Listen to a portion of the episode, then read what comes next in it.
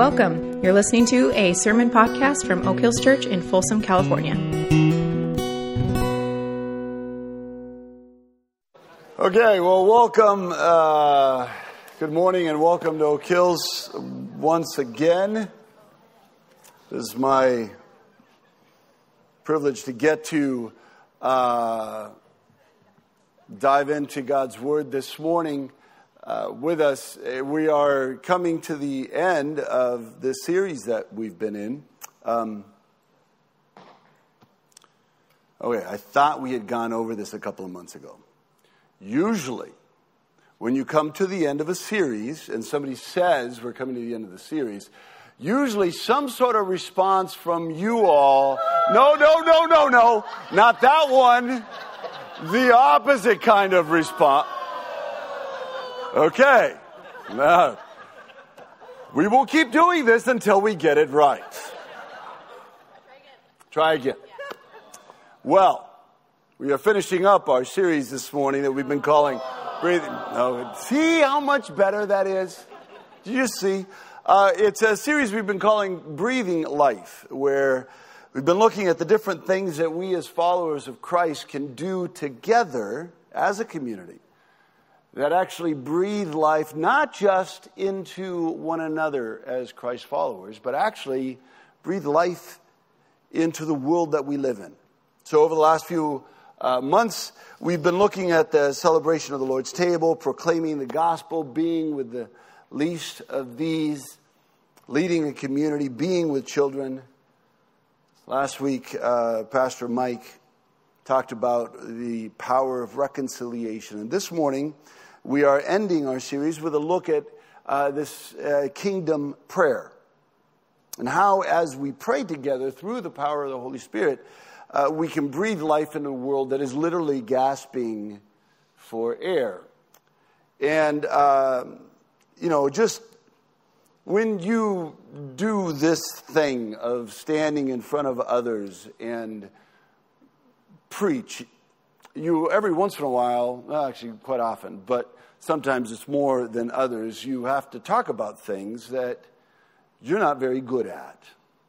And this, of course, is one of those weeks for me. Uh, prayer has been a lifelong journey of learning and trying to understand, and it has been a stumbling, fumbling journey that I personally have been on. And so I just have to say this is always the case whenever anybody speaks here, me especially, but even more especially in this week. I feel the weight of you might get the wrong idea that when I talk about this stuff, that I actually understand what it is that I'm saying.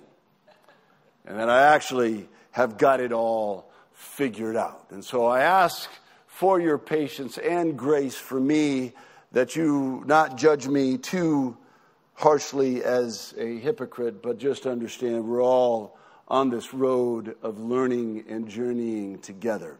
Uh, so, with that in mind, would you um, turn into your Bibles uh, into Matthew's chapter 6, starting in verse 9. And then, if you would, stand with me for the reading of God's Word.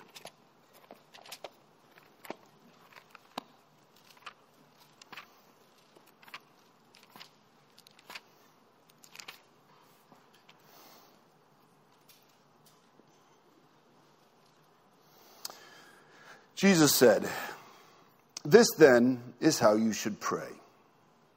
Our Father in heaven, hallowed be your name. Your kingdom come. Your will be done, on earth as it is in heaven. Give us today our daily bread and forgive us our debts, as we also have forgiven our debtors. And lead us not into temptation, but deliver us from the evil one. This is the word of the Lord. Would you pray with me? And so, Father, we come humbly before you that you would remind us of the charge that we have and the great power that lies when we come together in unity before you to pray. So mobilize our spirits today that we might join you and that your kingdom would come and your will be done on this earth as it is in heaven. Pray this in Jesus' name. Amen. You may be seated. So, uh, some of you may not have realized this, but it's actually NBA Finals season. Uh, or, or as those of us fans of the Sacramento Kings like to call it, summer vacation. As it has now been 16 seasons since the Kings have even been in the playoffs. Uh, and this year uh, is especially painful uh, since it is also coincidentally the 20th anniversary of the closest the Kings have ever gotten to sniffing anything that somewhat resembles NBA success, which was the seven game Western Conference Championship Series with the Los Angeles Lakers that.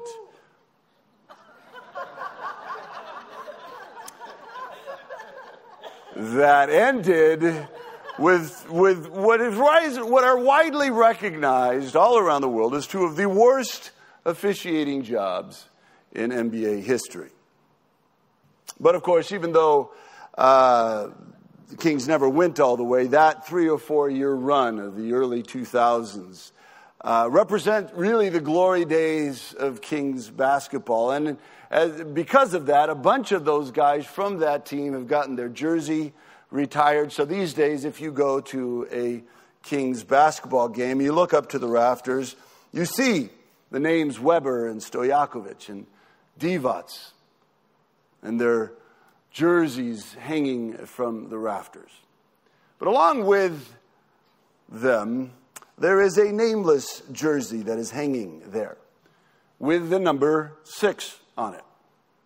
It was retired kind of in that same time period, not because of any one player that wore it, but it was retired to honor the fans. The fans that the team and their organization referred to as the sixth man, hence the number six. You see, back then the Kings played in this little place called Arco Arena. And it was a relatively small venue that packed spectators and fans in so tight that you almost felt like you were on top of the court. It was always full. It was always loud. And so Arco Arena was known throughout the league as one of the toughest places for opposing teams to play because the crowd was so passionately for the Kings and so passionately against anybody else who showed up to play. And when you'd go to a game, you really felt like you really felt like you were a part of it. There was this collective sense eh, all across town that we, as spectators, that we had a role to play, that we, in a very real way, affected the outcome of every game. That with our support, our voices, we could strengthen, and encourage, that we could breathe life into the players on the floor. And I know that you folks who aren't sports fans here in the room are now all rolling your eyes at me like it's the ranting of every wannabe athlete that can't play sports, that by cheering, somehow the victory, well, like we get to share in the victory as well. But really, it is a statistical fact across a wide range of different team sports all around the world. Teams simply win more often when they play in their home stadium with their home fans cheering for them. And while it may not be possible to directly, scientifically link home team victories with fans cheering for them, I, just to kind of prove my point, I would like to, um, I would like for you to imagine with me a little experiment. Imagine for a second that up here on stage we had set up a puzzle. You know, one of those uh, like the, one of those minute to win it kind of games where you have to come up and you like you balance three golf balls on top of themselves, or the one where you had the really tight line and you have to hang nails by their head on the, on the wire, something like that. It's something, you know, it's like you have to be really careful. Now imagine I bring you up and you are standing here and you're going to do this puzzle. And while you do it, everybody else is standing on their feet going, Yes! Oh, I know you can do it. You're the best at this. Yeah, I believe in you. You can totally do this. Just breathe. Take your time. There's no pressure. Success is guaranteed. Just relax and go for it. Do you think that that would give you a better chance of success than if everybody out there was saying, Boo! Boo! You're horrible! Choke! choke, choke. You'll never be able to do it. That's impossible, especially for somebody as clumsy as you. And I know right now, some of you educators, you object or lesson oriented type folks are thinking to yourself, wow, you know what? That would have been a really good, like, live object lesson to kind of put on stage and do, and would actually would have made the sermon a little more interesting, David. You might try that a little more often. And that all may be true except for the possibility of the poor person who happened to draw the boo straw. If you actually put yourself, if you actually imagine yourself being that volunteer from the audience that comes in not knowing what's going to happen and all of a sudden hears the entire church boo you. Well, we know we could actually like we could actually do real harm to that person. And we all know that, like intuitively. Especially imagine you bring a kid up here and we all boo them. Like that's, that's traumatic. We could get arrested, and rightfully so. And I bring all this up not just to rehash the glory days of the six man in Arco Arena and the fact that we were almost able to cheer the Kings to an NBA title. But I bring it up to bring up a reality that we often forget, even at church. And that is, we human beings are spiritual beings. We have spiritual power. And with that spiritual power, we are able to affect other people both positively and negatively. And it is this truth about us that forms the basis for the power of prayer. One of the most helpful or easiest to understand definitions I've heard about the idea of spirit is from Dallas Willard, who defines spirit as simply non bodily personal power non bodily personal power. In other words, a person's spirit is all the power he or she has that is not connected or dependent on their body. So, stuff like authority, love, desire, will, anger, joy, fear, these are all spiritual elements of who we are, and through which we as people actually wield great power. But they are not, you know, necessarily dependent on our body for us to exercise them.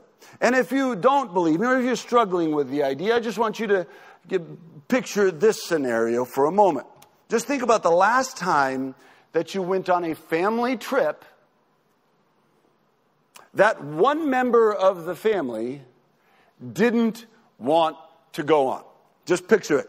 Okay, maybe it's vacation, maybe you're going to the movies, maybe you're going to a birthday party, a dinner party, whatever it is. Picture that moment. Now feel the car ride. Right? I mean, they don't have to say a word. They don't even have to look at you. But they still affect the mood, the spirit of the car, don't they? On the other hand, of course, what does it feel like to go on a trip where one family member is really, really excited? That one family member actually has the power to get the rest of the car excited about it. Or, or they have the power to really, really annoy the people in the car that don't want to be excited about this whole thing. Either way, what we are feeling in the car on that trip is that person's non bodily personal power at work. We are experiencing their spirit. Our spirit is experiencing their spirit, and it affects us. Because, of course, as members of the human race, we interact with each other on a spiritual plane. We can actually sense each other's spirit, and we are affected by it. And this sense of us as human beings being spiritually sensitive to each other actually opens up the possibility of there being such a thing as a communal or a collective spirit. In other words, a group of people can align their spirit, their non bodily personal power, so that it is a collective non bodily personal power. And this, of course, is what I believe, I might be wrong, but I, this is what I believe we see happening in a home crowd cheering for their team. You see 50,000 people aligning their desire for victory and directing it at their team to help them will will them forward. And this can happen not just in a stadium, of course, but it can happen in a country. It can happen in a state. It can happen in a city, in a town, in a neighborhood, in a company, in a school, in a family. And of course, it is true as well of the church. Except for with the church, there's an added power to it. You see, when people come together in the name of Jesus and by the grace of God are grafted into the community of the Trinity, the Father, the Son, and the Holy Spirit, it is not just human spirit that comes together. But those human spirits are joined by the all powerful Holy Spirit. So now in the church, whatever power there is in the collective human spirit, it is immeasurably stronger because of the presence of the Holy Spirit. So, whatever desire, authority, strength, love, forgiveness, joy, patience, self control, kindness, hospitality that we might have had as people, it is now immeasurably multiplied and strengthened by the will, authority, strength, love, joy, forgiveness, hospitality of the Holy Spirit. And of course, the power of the Holy Spirit is especially active in our collective spirit when we as a church come together to pray. And it is this reality, the reality of our communal spirit, for which Jesus is preparing us, I believe, when he teaches his disciples to pray, Our Father in heaven. You see, right from the beginning, Jesus wanted his followers to know, to teach us, that prayer is not something we do on our own. Not that we can't pray by ourselves, like that it's illegal to pray unless you have like a minimal like quorum, three or four people together. That's not what I mean. What he's explaining to us, I believe, is that when we pray, we pray in connection with all the other followers of Christ around the world. Our spirit, by virtue of being connected into the Trinity through Jesus, is now linked up with the spirit of all of those who claim allegiance to Jesus and is empowered by the Holy Spirit Himself. So that even when we are alone, we always pray together with all of God's people Our Father in heaven. It's a fascinating picture that the Apostle John paints regarding prayer in the book of Revelation, verse 8, where he describes the prayers of God's people as being like bowls of incense. And I just I love that picture. There's bowls of incense, like the prayers get collected, they get stored up, they gather, they get mixed in with all of each other. That, that the prayer of God's people actually has somewhat of a cumulative effect. Jesus teaches us that we always pray as a community.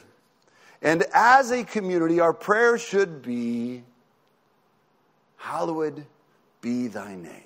In other words, prayer should be that God would be recognized and honored by all. See, we live in a world of people that are in rebellion against God. Some of them are in rebellion against Him and don't even know it. They're just, they're just being carried on by the collective spirit of this age, by their culture, peer pressure, call it whatever you want. But nevertheless, the world lives in ignorance. They don't realize that the God that created the universe that we live in loves them. And so Jesus calls us to join our spirit with his in our desire that they might know and revere God. This was basically the focus of this little prayer pod experience that we just kind of concluded here, where over the past six weeks or so, a number of us here at Oak Hills gathered in groups of three or four. You know, most of the time it was virtually, and we just prayed together for specific people in our lives that don't know God. And throughout this experiment, we were just praying, Hallowed be your name in the lives of these people that do not realize that you are who you are. Next, in this prayer that Jesus teaches us, the next focus that he brings us to is Your kingdom come, your will be done on earth as it is in heaven. Whether it is the string of mass shootings in our country, the war in Ukraine, the plight of the migrants that are headed once again to our borders, the state of the families in our country, the stresses that are faced by our children growing up in our society. What is the goodest good that we could possibly ask for this world? Well, that the good government of God would be established, that the good desires of God would come true for this world that he loves. That would literally make everything right.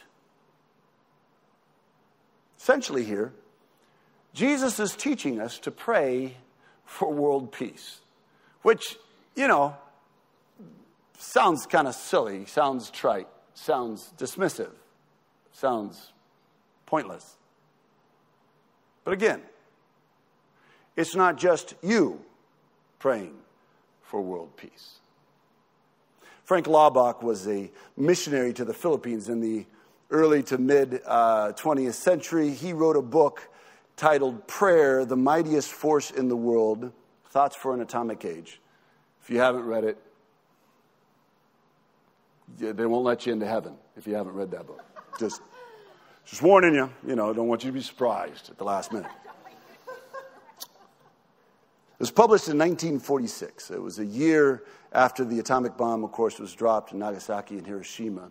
The world as a whole was exhausted by war and death and destruction and hate, which sounds familiar, doesn't it? With that re- reality in mind, uh, writes this. Sorry, this is a long quote. I had to actually limit how much of it I was going to read. Uh, writes, Thy kingdom come on earth is not only Christian, it is the only possible roadway to lasting peace. The future of the world depends upon whether you and enough others like you pray widely enough and often enough. Enough people praying enough will release into the human bloodstream the mightiest medicine in the universe. For we shall be the channels through whom God can exert his infinite power. He goes on.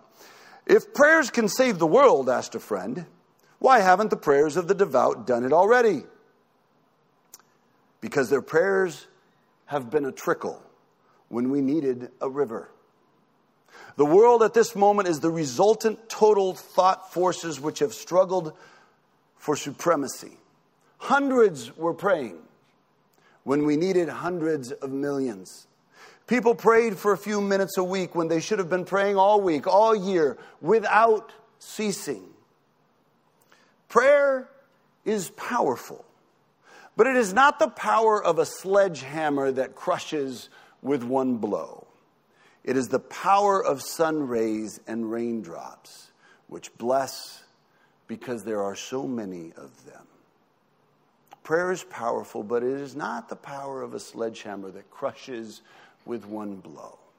It is the power of sun rays and raindrops, which bless because there are so many of them. And when I first read this passage from Laubach, it changed my entire perspective on prayer. Prayer had always been this very lonely endeavor for me where I went into my private space and I gritted my teeth and I furrowed my brow and I tried to make stuff happen on my own. It really felt like trying to swing a 15 pound sledgehammer all by myself. And I'll be honest, I just never saw much happen. And it was very discouraging. But the truth embedded in how Jesus taught us to pray is that we are never alone when we do it.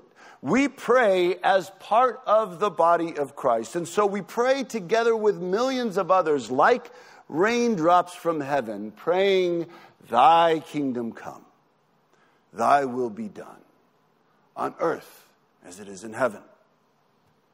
Which, with this in mind, you can immediately see how essential unity in the church is. Right? I mean, how important it is that our first desire, our first loyalty be to God and His kingdom. Not our own personal success and advances, not our people's prosperity, not our country's protection and success. I mean, right now, at this moment, there are Christ followers in the Ukraine, Christ followers in Russia. If their prayers, their prayers focus mainly on their own country's success, what happens to them? This past week, all across country, but in Sacramento County especially, uh, we had voting. We had Christians who are Democrats and Christians who are Republicans coming to the polls. What happens to their prayers if their prayers are solely for the success of their political affiliations? What happens to Christian businesses Uh, when, when their prayers are only for their own financial success? It's not that our needs are unimportant. It's not that God does not care about what we need. Of course, He does. The very next line in Jesus' prayer is Give us today our daily bread. God wants us and our family to have enough to eat, of course. But again, it is us it is our, not me and mine. What happens if the churches in Folsom are divided? They hold animosity towards one another. What if in this room we are holding grudges against one another? Our spirits will not align with one another. There will be spiritual disunity, which will hinder the power of our collective prayer for God's kingdom to come and His will to be done on earth as it is in heaven. So, of course, forgiveness and reconciliation in prayer is essential. Jesus' lesson in prayer goes on Forgive us our debts as we forgive those who, are, who owe us, who have sinned against us. You see, unforgiveness, resentment, grudges, Those are our, our spiritual forces as well. And they operate in opposition to the kingdom of God and what God wants to happen in the world. We hold on to unforgiveness. It's like showing up to a Kings game in a Lakers jersey. It takes you out of the game. Of course, this is not just true of unforgiveness. It's true of lust, fear, greed, selfish ambition, impatience, all sin, all inclination to evil. When we succumb to temptation, any temptation, it bumps our spirit out of alignment with the Spirit of God. It hurts our prayer. It's true when it happens to me as an individual, when it happens to us as a community, as a church. Because again, it is possible for the spirit of an entire group of people to be out of line with God's will. And so Jesus' prayer concludes lead, lead us not into temptation, but deliver us from the evil one. Disunity and sin hinder the strength of the prayer of the church. But imagine, just imagine, if all those who believe in Jesus stood together in unity of spirit, aligned their spirit with the Holy Spirit, and together desired and called for God's will to be done on earth as it is in heaven, for God's kingdom to come. I mean, just think of the uh, Christ followers at your office. If all were united and aligned together with the Holy Spirit, just imagine the joy and the love and the peace and the patience and the kindness that would flow through that environment, through that office, that school, that neighborhood, that family. Imagine the breath of life that would flow in an environment like that. And of course, please hear me. I'm not saying that one single prayer doesn't matter and that one person on their knees can't make a difference. I'm not saying that at all. What I'm saying is that there is actually no such thing as one single prayer. But every time we bow our heads and we direct our spirit to God in prayer, we join together with the millions of prayers that have been and are being prayed even right now. That's what happens when you take time to pray for an individual. It's what happens when your small group gathers for prayer at the end of its gathering. It's what happens here at, before the nine o'clock service when the folks gather to pray. It's what happens in the middle of the service when we pause together for our community prayer.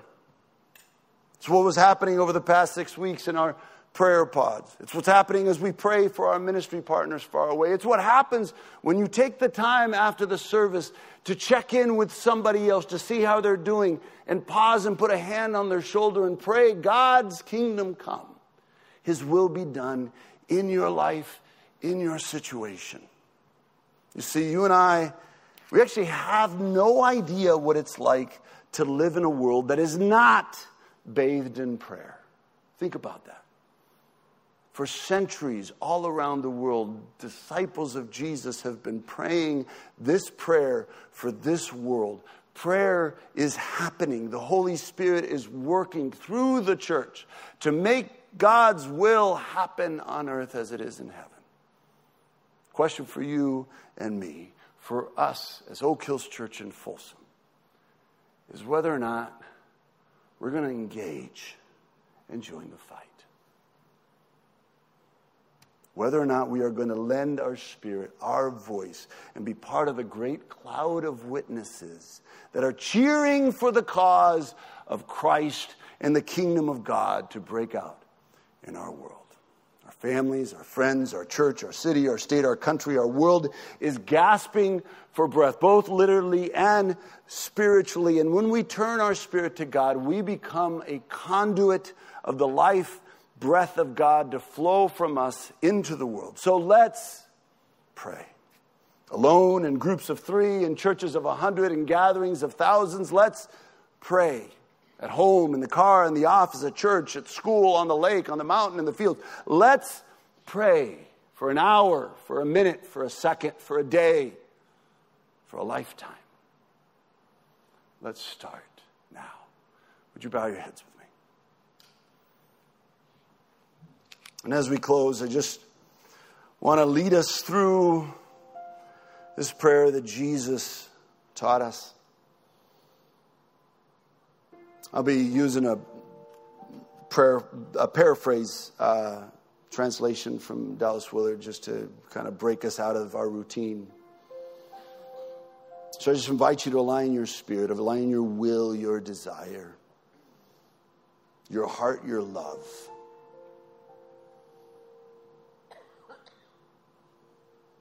And just as I pray, join along with me in your heart. Dear Father, always near us. May your name be treasured and loved. May your rule be completed in us. May your will be done here on earth in just the way it is done in heaven. Give us today the things we need. Forgive us our sins and impositions on you, as we are forgiving all who in any way offend us. Please don't put us through trials, but deliver us from everything bad. Because you're the one in charge. We agree and acknowledge that you have all the power, and the glory too is all yours forever, which is just the way we want it to be.